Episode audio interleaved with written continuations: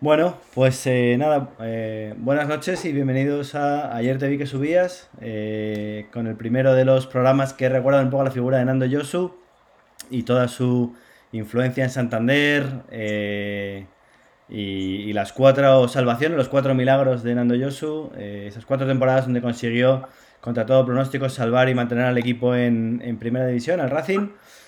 Algo que no ha conseguido ningún otro entrenador en, primera división en España, ¿no? Y posiblemente en el fútbol europeo tampoco. Entonces, bueno, hoy el invitado de hoy es eh, la persona que más eh, salvaciones consiguió junto con Josu, dos de ellas en el campo y una más como segundo entrenador, que es eh, Jesús Merino. Jesús Merino, buenas noches. Hola, buenas noches. Vamos a ir directamente porque tenemos muchísimas preguntas para ti, muchos recuerdos y, menos tiempo del que nos gustaría, ¿no?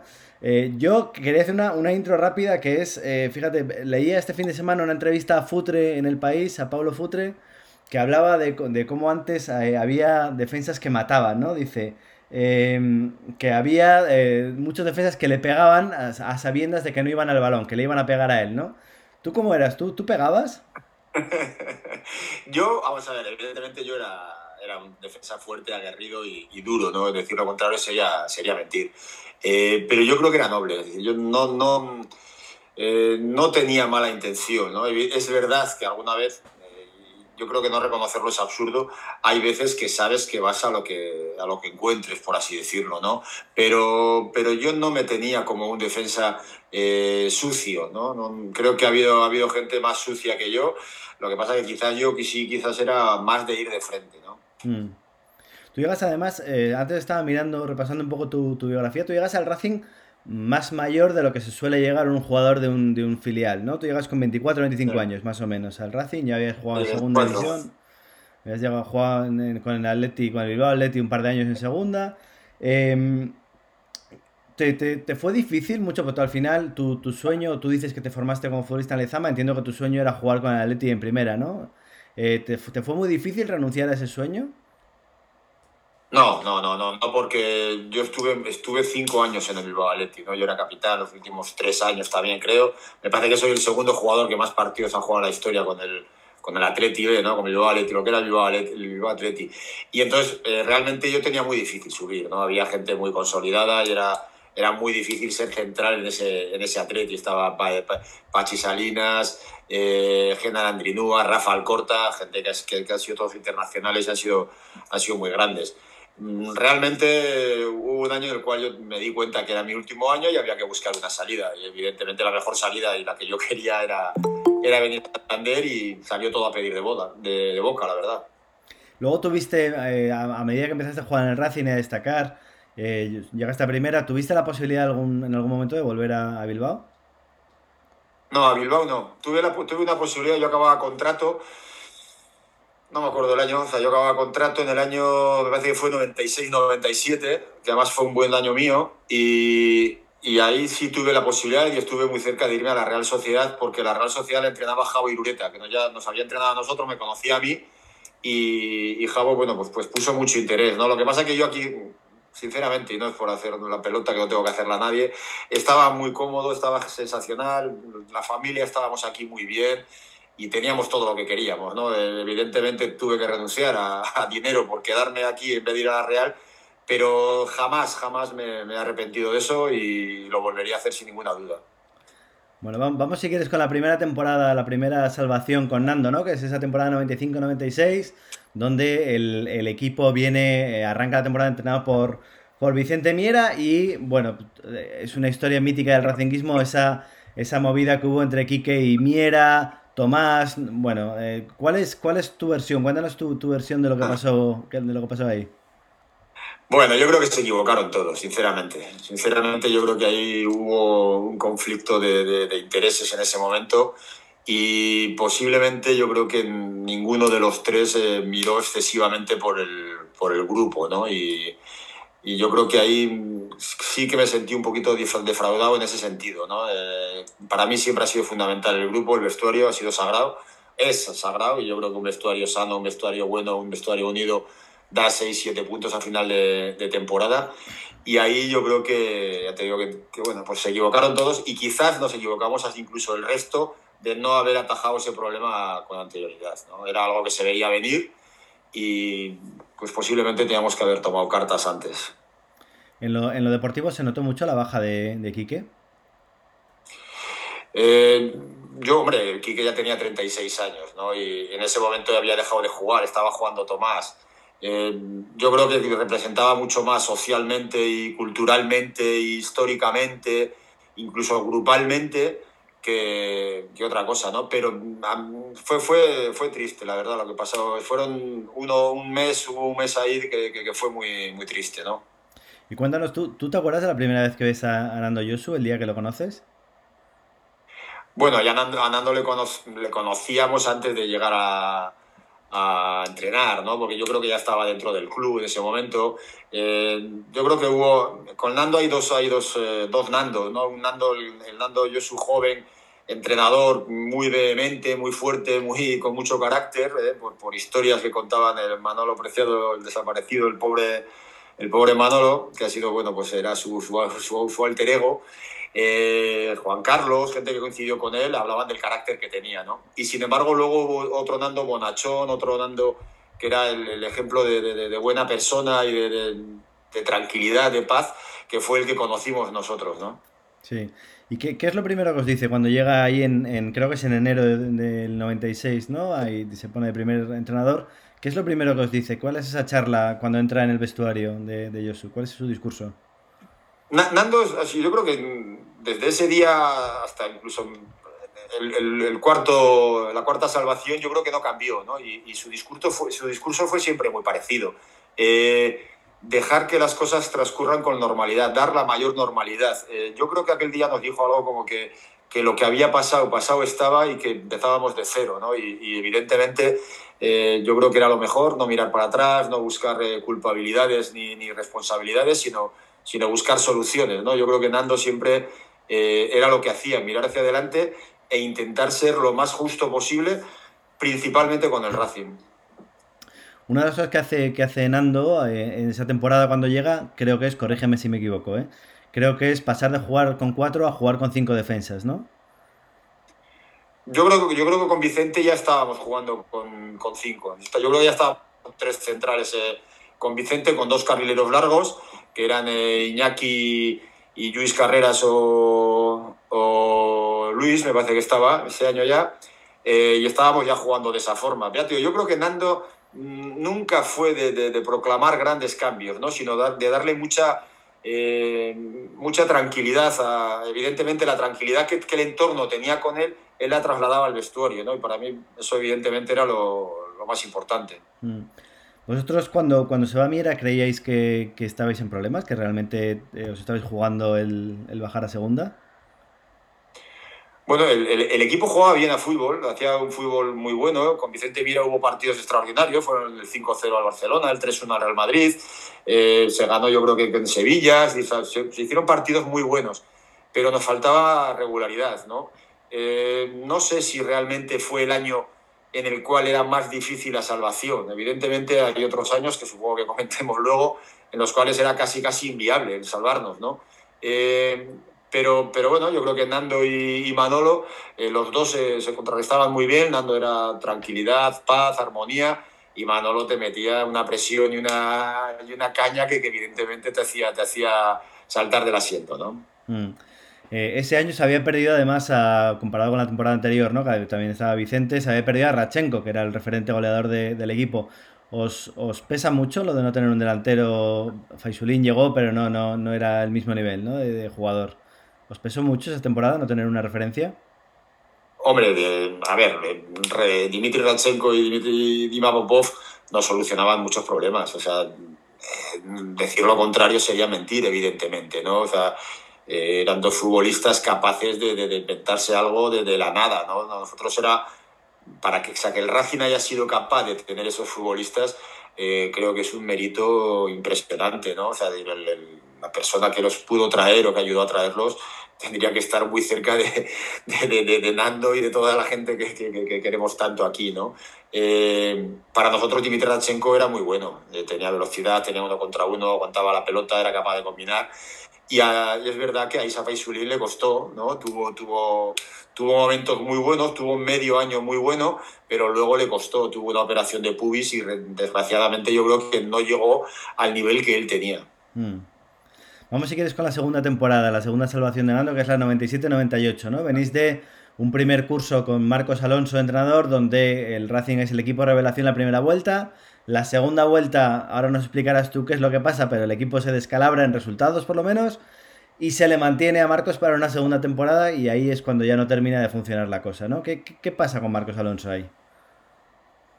Bueno, yo creo que el equipo no estaba eh, preparado, mentalizado para, para luchar por, por, eh, por, Europa, por así decirlo. Era, era utópico, para, pero para el vestuario mismo. Es decir, yo creo que nadie del vestuario eh, hablaba de, de, la posibilidad de, ir a Europa.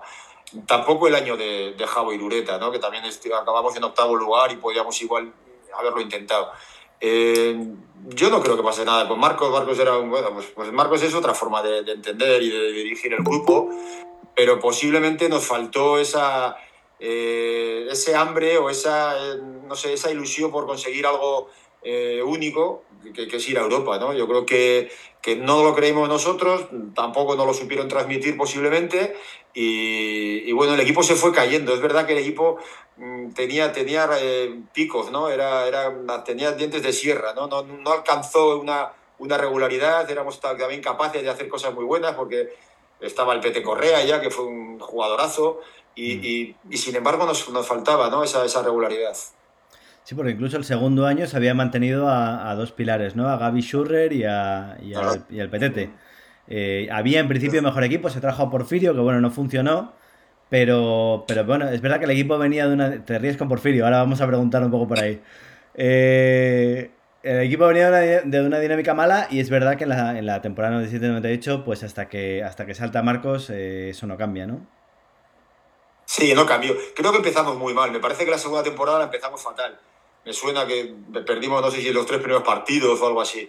Eh, teníamos, como tú dices, gente muy buena, pero yo creo que, por ejemplo, Porfirio pues era un futbolista que, que sumaba poco, ¿no? De, dentro y fuera. Era un chico muy buena persona, pero no acabó de, de, integrarse, ¿no? Venía, y todos lo sabíamos, y eso al final acaba siendo malo, ¿no? Eh, venía con un sueldo muy, muy, muy importante, y esas cosas en el vestuario al final no acaban siendo, siendo buenas, ¿no?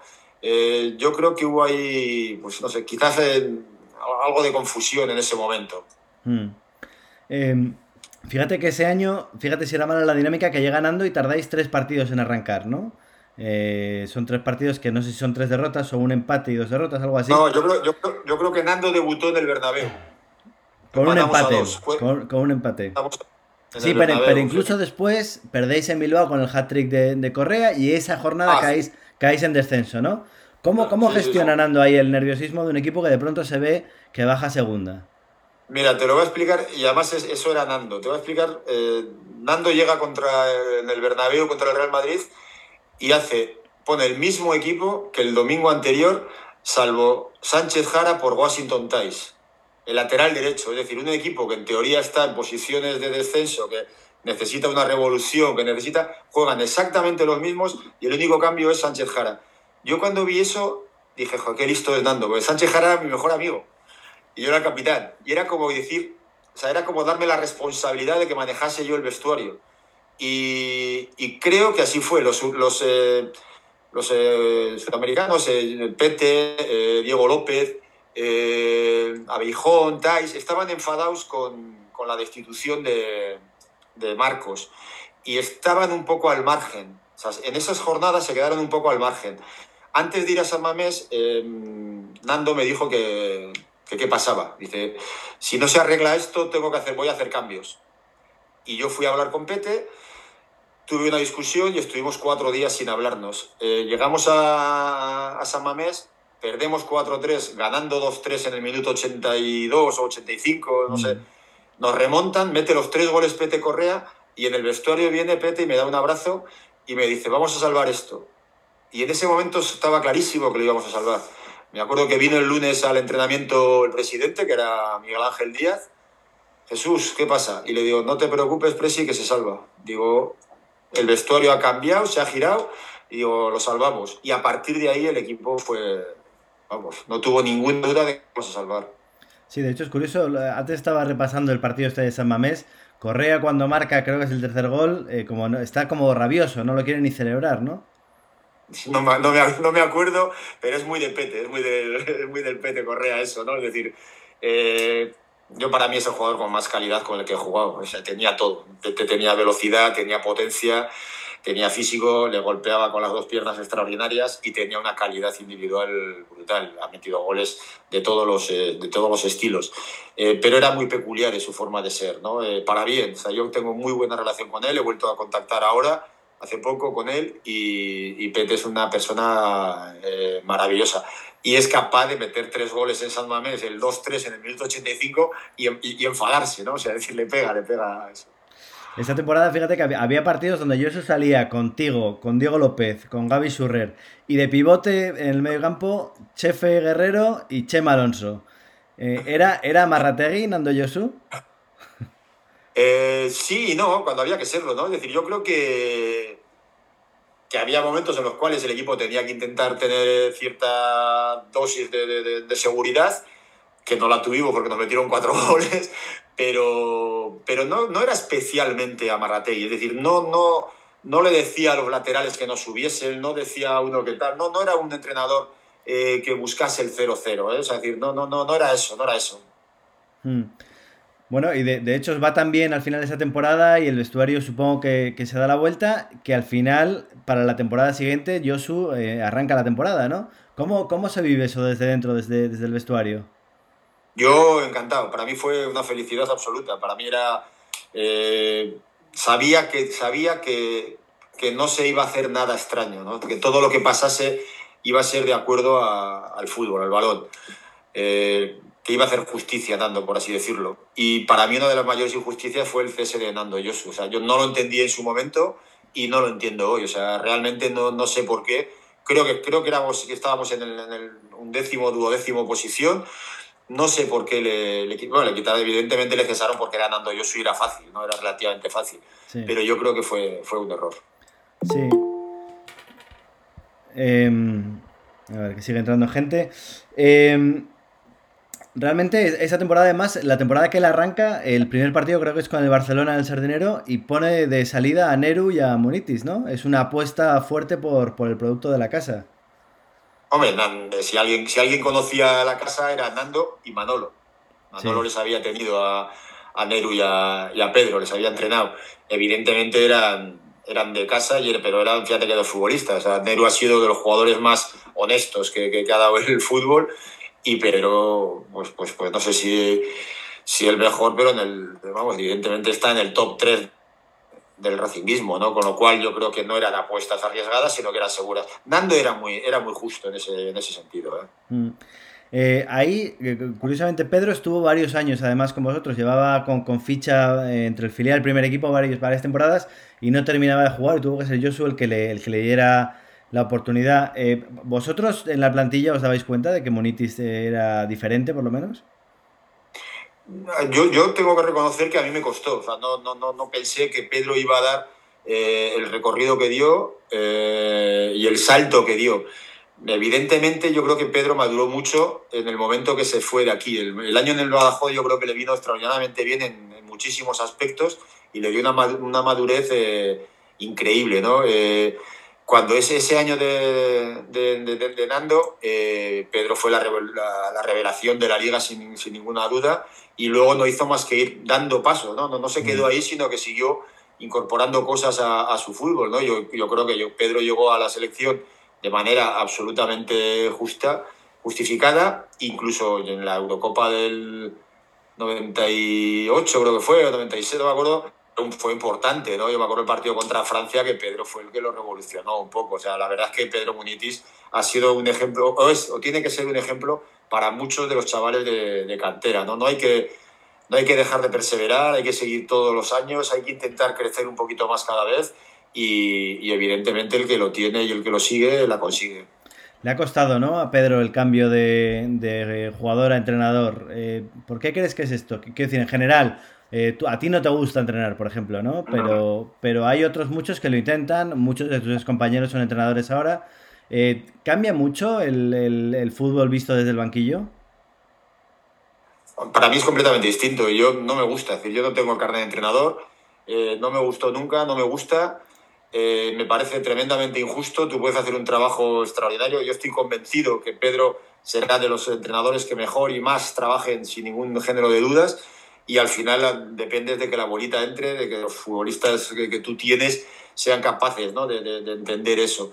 Eh, yo creo que Pedro seguirá siendo exactamente igual que era de futbolista. Pedro fue de los jugadores en el Racing que más cambió, eh, que más profesional empezó a ser eh, antes que el resto, ¿no? Se cuidaba en las comidas, llevaba él todas las comidas con el peso desde casa, eh, hacía más abdominales y más trabajo de gimnasio que nadie, hacía más recuperación que nadie, estiraba más que nadie, o sea, fue absolutamente un, adelantado y un ejemplo.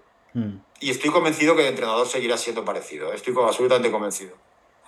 Estaba mirando un poco tu, tu, tu histórico de tu historial ¿no? en el Racing, ¿no? estas siete temporadas. Y fíjate que hasta tu última temporada juegas, eh, es verdad que juegas menos de 2.000 minutos por primera vez en tu, en tu vida, pero sigues jugando muchos partidos, ¿no? ¿Por qué, ¿Por qué te retiras tan pronto? ¿Estabas tan mal físicamente? Ah, bueno, sí, la, la retirada es por, por, cuestión física, evidentemente. Yo te, a ver, yo con, con 18 años me operé de menisco, con 21 me volví a operar y, en la segunda operación el médico del Atleti, que todavía sigue siendo hoy médico, el doctor Angulo, me dijo que que era mejor que dejase el fútbol porque iba a estar, si no, con 29 a 30 años en una silla de ruedas, ¿no? Evidentemente te lo dicen, te quedas soqueado, pero bueno, pues sigues, haces la recuperación, empiezas a jugar y no te lo, no te lo planteas. Yo desde los 25, desde prácticamente el segundo año que viví en Santander, conviví día a día con las pastillas. Para mí el mejor amigo que me ha dado el fútbol es Voltaren, siempre lo digo, ¿no? Es una broma, pero es, es, la realidad. Entonces, eh, yo tengo muy, muy, muy castigadas las, las rodillas, las dos, principalmente la derecha, evidentemente. Y, podría haber seguido, sí. Tuve opciones de seguir, sí. Eh, creo que no me hubiese merecido la pena el, eh, desgaste y, el sufrimiento que yo tenía eh, en el día a día para, para, para, ganar algo más de dinero, que, evidentemente es por lo que sigues jugando muchas veces. Mm. Y en ese momento en el que te empiezas a plantear la retirada, ¿hablas con exjugadores? ¿Hablas con Nando? ¿Hablas con Manolo? ¿Hablas con gente de, la casa un poco para que te asesoren o para que te den un punto de vista? O... No, no, fue todo muy, entre comillas, rápido. ¿no? Yo, yo tenía contrato en el Racing, lo que pasa que tuve un, problema con, eh, con Benítez, con Gustavo Benítez, el entrenador, que estaba en ese momento y tenía claro que era absurdo que siguiese. Eh, hablé con, con, la directiva, la directiva se portó bien conmigo en el sentido de reconocerme lo que yo tenía firmado y yo renuncié a una serie de cosas y yo creo que fue, fue la mejor solución para, absolutamente para todos. ¿no? Yo eh, a veces dices las cosas de forma, de forma banal, pero yo me gusta ser muy sincero. Nunca jamás di un problema en el Racing y en el día que lo pude haber sido me fui. Mm. Vaya cambio, por cierto, ahora que has mencionado a Benítez, eh, no te iba a preguntar por él, pero vaya cambio pasar de Josu a Benítez, ¿no?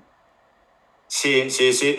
Pero la gente, o sea, yo evidentemente no me fue bien con Gustavo Benítez, pues por, por un problema personal. Él empezó, empezó, yo empecé contando con él y tuve ese problema y, dejé de jugar. Pero yo me reconozco que era, era, como entrenador era un hombre del cual se aprendía muchísimo y a mí el sistema en el fútbol que hoy en día más me sigue cautivando eh, es el que él eh, implantó aquí, ¿no? 3-4-1-2, eh, a jugar con tres centrales, dos carrileros, pero muy, muy, muy, muy ofensivos, dos hombres en el centrocampo, media punta, que hoy se está desvirtuando esa, esa, figura ¿no? de media punta, y dos delanteros. A mí es lo que más me gusta y eso lo, yo lo aprendí de, de, Gustavo Benítez, ¿no? no tengo ningún problema. Hmm. Vamos si quieres con la última temporada, la última salvación que vives en, en el Racing, esta vez como segundo de, de Josu. ¿Quién te propone ser segundo de, Nando? Bueno, eh, Manolo Preciado dimite a falta de cuatro jornadas. Un par, no me acuerdo si fue un partido en casa, no recuerdo contra quién. Eh, yo estaba ya trabajando en el club, haciendo informes, haciendo seguimiento a futbolistas, etc.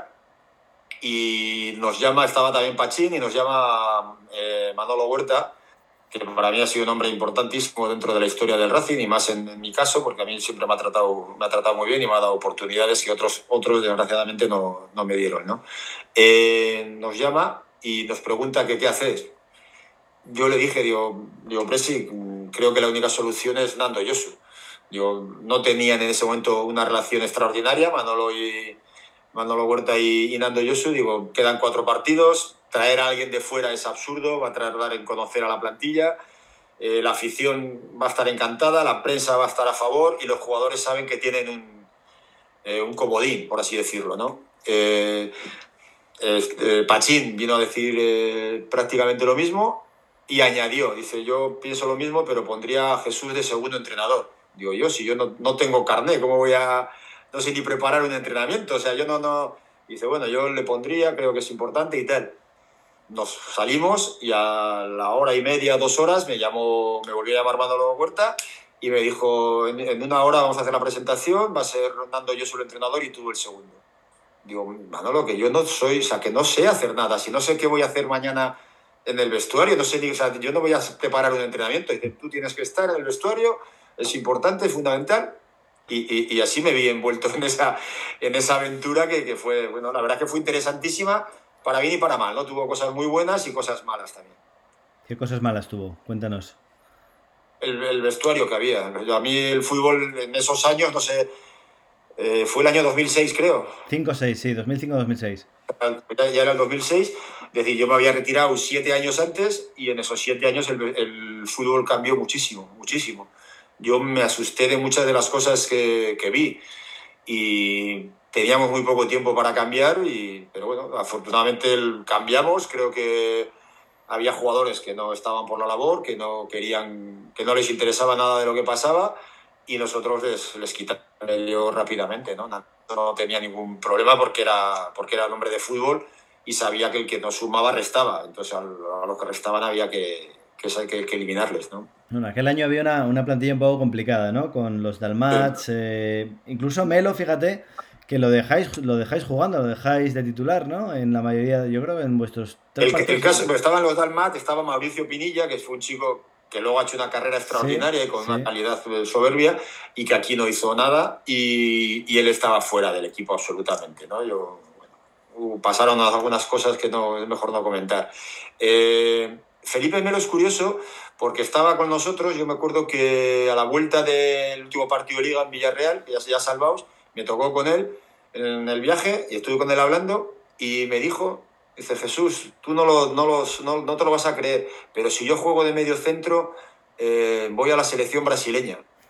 Y yo, claro, yo me quedé asustado, digo, a la selección, digo, pero Felipe, y luego fue medio centro y fue a la selección brasileña, o sea, es decir, nosotros le trajimos de Mallorca con banda derecha, estaba muy alto de peso, bajo peso, aquí jugó en banda derecha, tenía cosas porque tenía una calidad brutal y tenía una fuerza descomunal, pero, pero evidentemente no supimos ver eh, el potencial que tenía de, de, medio centro, ¿no? O sea, es decir, él tenía toda la razón del mundo y, bueno, pues, pues afortunadamente para él, ha hecho una carrera larguísima. De, de, hecho, me parece que todavía sigue jugando. Está sigue activo jugando. de hecho, esta semana ha tenido una movida con Chiellini, que por lo sí, son sí, enemigos sí. íntimos.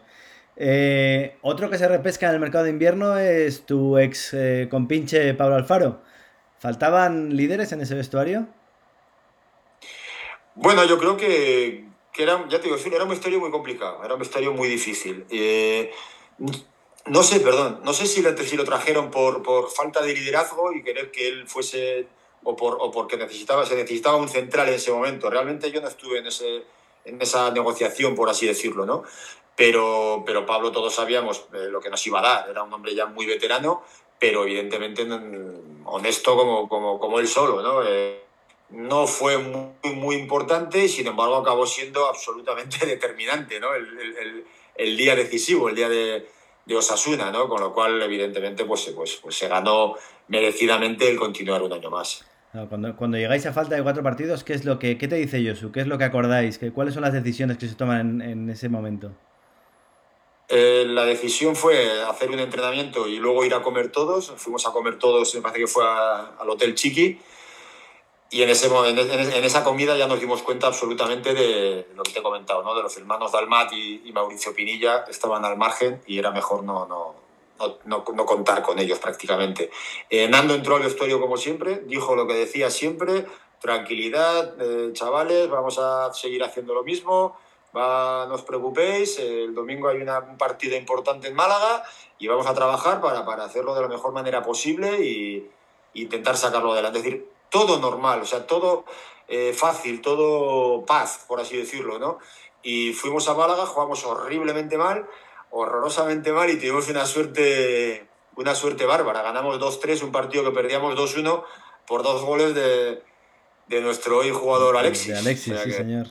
Sí, señor. ¿eh? Y ganamos 2-3, se nos abrió la puerta a la salvación, fuimos concentrados a, a Milagros Golf, al Hotel Milagros Golf, en Mogro y venía el Real Madrid, volvimos a jugar horriblemente mal, nos metió 0-3, al final Sergio Matabuena metió dos goles y engañó un poco el resultado, pero, pero bueno, luego no lo sé, sinceramente eh, no recuerdo ni las carambolas que tenían que pasar para que nos salvásemos contra, contra Osasuna, ¿no? Pero, pero bueno, si Dios existe, aquel día demostró que, que era del Racing. ¿Qué, cuál, cuál, fue la charla? ¿Te, acuerdas de algo que dijera Nando en aquel momento de ese partido contra Osasuna? Eh, que era cara de perro, ¿no? Era doble o nada. Sí. Eh, yo creo que al final de Nando eran siempre muy parecidas en ese sentido, ¿no? De decir, de quitar. Eh, decir, que el, futbolista nunca se iba a equivocar y si se equivocaba, el, que asumía el error era él. O sea, decir, él pedía al futbolista que diese todo lo que tenía, que diese un esfuerzo, o sea, todos los esfuerzos que, que hiciesen falta para, para el equipo. Eh, cualquier cosa que saliese mal, él salía, él asumía, él decía. Es decir, no, no, no, nunca llegaba nada al vestuario, ¿no? nunca llegaba ningún mensaje negativo, nunca eh, había se señalaba con el dedo, nunca había un culpable. ¿no? Y, y, yo creo que Nando en eso, bueno, pues, pues, pues evidentemente era un maestro. Eso suena un poco a lo que contaban los futbolistas de la selección, ¿no? Con Luis Aragonés antes de, del, de la Eurocopa 2008, ¿no? Que, que, era un poquito igual, que él se echaba todas las culpas delante de la prensa y, y, les quitaba mucha presión en ese sentido, ¿no? Sí, seguro. Yo creo que es gente... A ver, el fútbol ha cambiado mucho, es decir, negar, negar eso es absurdo, ¿no? El fútbol ha cambiado una barbaridad. El fútbol que vivimos antes y el que vivió Nando sobre todo, pues era, era muy distinto, ¿no? Eh, no era imposible cuestionarse el esfuerzo, era imposible cuestionarse el compañerismo, era imposible cuestionarse que no, te ibas, no, no, ibas a dar hasta la última gota de sudor y no ibas a hacer todo lo que fuese por tu compañero. Entonces yo creo que Nando eso lo veía como algo absolutamente natural. Y él creía que si pasaba algo, o sea, si el futbolista hacía eso, no podía sentirse culpable de nada y, no, y él no iba a hacerle responsable de nada. Entonces, eh, yo creo que ese fue su, su, gran secreto, ¿no? su gran virtud. Mm. ¿Cuál fue el entrenador que más te marcó en, en Santander? En Santander, bueno, he estado a gusto, o sea, de, de, todos se pueden sacar cosas, ¿no? Yo, para, para mí estar con Nando era estar con un amigo, o sea, yo con Nando tengo una relación extraordinaria. Eh, de hecho, si no hubiese sido impensable que hubiese sido segundo entrenador suyo, o sea, yo he estado luego con él, hemos viajado, o sea, eh, con Javo Irureta, ¿qué te voy a decir? Porque Javo fue un descubrimiento, un entrenador con, con, la experiencia que tenía, con todo el bagaje que ya tenía cuando llegó aquí y desde el primer día una confianza absoluta. Yo sabía que hiciese lo que hiciese iba a jugar prácticamente. ¿eh? Sabía que si lo daba todos los entrenamientos, Javo iba a ser justo y me iba a poner. Y el primer año, Paquito, para mí fue una revelación. Yo era el primer año que estaba fuera de Lezama, era el primer año que jugaba con hombres, o sea, era el primera, la primera vez que, que, por así decirlo, yo tenía en el vestuario gente mucho mayor que yo, gente veterana con mil uno de aquí, otro de allí, otro un rumano, o sea, eh, un croata. Eh, era una experiencia, ¿no? Y, y, y, Paquito me dio lecciones de vida extraordinarias. Yo, hay anécdotas con Paquito que no olvidaré nunca, evidentemente. Para mí fue, fue muy, muy, muy importante. Mm. ¿Echas de menos el, el día a día de, del club de fútbol, del equipo, del sentimiento de grupo? Eh, yo no he echado de menos nunca jugar. Volver a jugar no lo he echado nunca de menos, porque sufría tanto entrenando que no, que no, no lo he echado de menos. Yo sufría mucho. Es decir, yo, había ejercicios de tirar a gol y yo no tiraba, para no, para no, para no hacerme daño en la rodilla. Eh, por lo tanto, eso no lo he echado de menos. Eh, yo eché, eché, de menos, eh, desde el día siguiente y lo sigo echando el vestuario. Para mí el vestuario es... Eh, era, era mi casa, el vestuario era donde uno se siente realizado, donde se cuentan mil cosas, da igual lo que pase ahí, que sabes que no va a salir, es decir, era todo, todo, todo, todo vida, ¿no? Eh, a mí eso lo sigo echando de menos, lo, lo cubro un poco con, con el pádel, que yo tengo un equipo de pádel en Monteverde, y, y, para mí eso sigue siendo una piña y sigue siendo sagrado, ir a cenar después de jugar un partidito. Para mí eso es, eso es lo más bonito y lo más importante del, del fútbol, ¿no? Los amigos que, que, te deja y esos momentos del vestuario que para mí son absolutamente inolvidables. ¿Quiénes son tus, tus grandes amigos de, del Racing? Aparte, has, has, hablado de Nando, ¿no? Lógicamente, pero ¿qué, qué más, qué más te, te dejas entender? Como a, amistad, relación de amistad. De, de, amigos yo tengo pocos, o sea, yo tengo muchísimos amigos, de grandísimos amigos tengo pocos. Eh, del fútbol hablo, ¿eh? es decir, eh, para mí los mejores amigos que me dio el fútbol fueron Ander Garitano, que, que, coincidió conmigo en Lezama, que luego estuvo en el Zaragoza, y, y Sánchez Jara, son mis dos, mis, mis, dos grandes amigos. Pero yo con casi todo el mundo me llevo muy bien. Yo estoy con cualquiera que me encuentre en la calle, con el cual coincidí, me, me, me paro a hablar con total tranquilidad, sin sabiendo que, que, que, yo he sido honesto y, y, creo que la inmensa mayoría del resto también. Eh, evidentemente hay gente a la cual tienes más afinidad. ¿no? A mí me da mucha pena, por ejemplo, no estar mucho con, con José Ceballos. Me parece un crack como futbolista. Para, para, mí posiblemente es el, no sé si el gran desconocido de, de, la afición del Racing, pero, pero yo no sé si es el más grande de la historia del Racing. O sea, eh, José Ceballos fue tremendo ¿no? y, y lo, que, lo que enseñaba en el día a día. Y luego tengo gente que, que, que ha sido quizás no tan... Eh, no he estado tanto tiempo, pero ha sido muy importante. A mí Chili es un chaval que me daba alegría cada vez que le veía y el otro día fue su cumpleaños, no sé, hace cuatro o cinco días, y llamar para felicitar y, y, y, ver cómo reacciona, a mí esas cosas me llenan de, de, de, de ilusión, ¿no? Son, son bueno, pues lo, lo, que, lo que te, al final te acaba dejando. Hmm. El otro día, de hecho, del Chili hablabas en, en Twitter, ¿no? Decías que... Que metió, fue el único que metió dos goles y no volvió a jugar titular. Es, es que no sé si habrá en la historia del, del, del, fútbol español ni del fútbol mundial.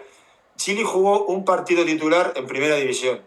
Metió dos goles y no volvió a jugar titular nunca. O sea, es difícil eh, eh, eh, que pase eso, ¿no? O sea, es decir, fue un partido contra Osasuna. Me imagino que Dimitri Rachenko y Michel Pineda, o sea, igual jugó con uno de los dos. El otro estaría sancionado, lesionado yo creo que jugó con Rachenko de, de, de, pareja, lo vi, vi, el otro día el resumen por ahí. Entonces, yo me acuerdo, y Chile metió dos goles, yo metí el, ganamos 3-1, yo metí el 2-1 creo, y él metió el primero y el, y el tercero. Y, y, no volví a jugar nunca más, o sea, y, y hay anécdotas con Chile con el año de Irureta muy divertidas en ese sentido, ¿no? O sea, eh, yo no digo que tuviese que jugar, evidentemente, ¿cómo, ¿cómo, va a jugar teniendo a Rachenko? Es absurdo pedir que juegue Chile. Pero, pero él fue un futbolista que fue muy importante el año del ascenso de segunda a primera con Paquito. Fue muy importante, un momento decisivo de la temporada, nos salvó partidos y, y, ese año pues acabó haciendo, acabó haciendo cosas, ¿no? Y evidentemente en segunda B creo que lo que Chile hizo en segunda B es una barbaridad. Hmm. Oye, por cerrar, Jesús, que, que la gente eh, querrá hacer otras cosas, aparte de escucharnos re, rememorar al Racing. Eh, ¿Tú crees que en Santander se ha sido injusto o el Racing ha sido injusto con Nando Yosu? Hablabas antes un poco de eso, ¿no? Eh, a ver, al fin es muy difícil ser justo eh, mientras van pasando las cosas. Eh, yo creo que Nando Yosu tiene el cariño de toda la gente, de todo el, todo el racinguismo. Y esto es muchísimo más importante que cualquier homenaje, que cualquier cosa. Eh, yo me siento pagado por el racinguismo. Yo voy por la calle y a mí todo el mundo me saluda bien, me, da una sonrisa, yo intento corresponder. Yo me siento pagado con eso.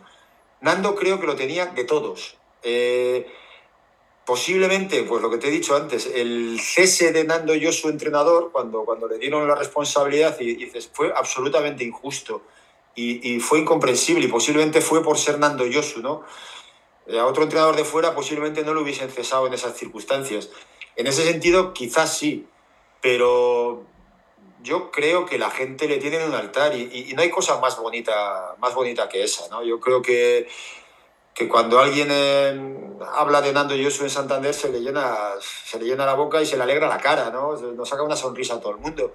Eso es impagable y, yo creo que en ese sentido Nando lo sabía ¿eh? y, y no sé, yo creo que, que posiblemente el club en un momento determinado tú, tendría que haber hecho algo más. Sí, evidentemente, es, es, es, absurdo decir lo contrario, ¿no?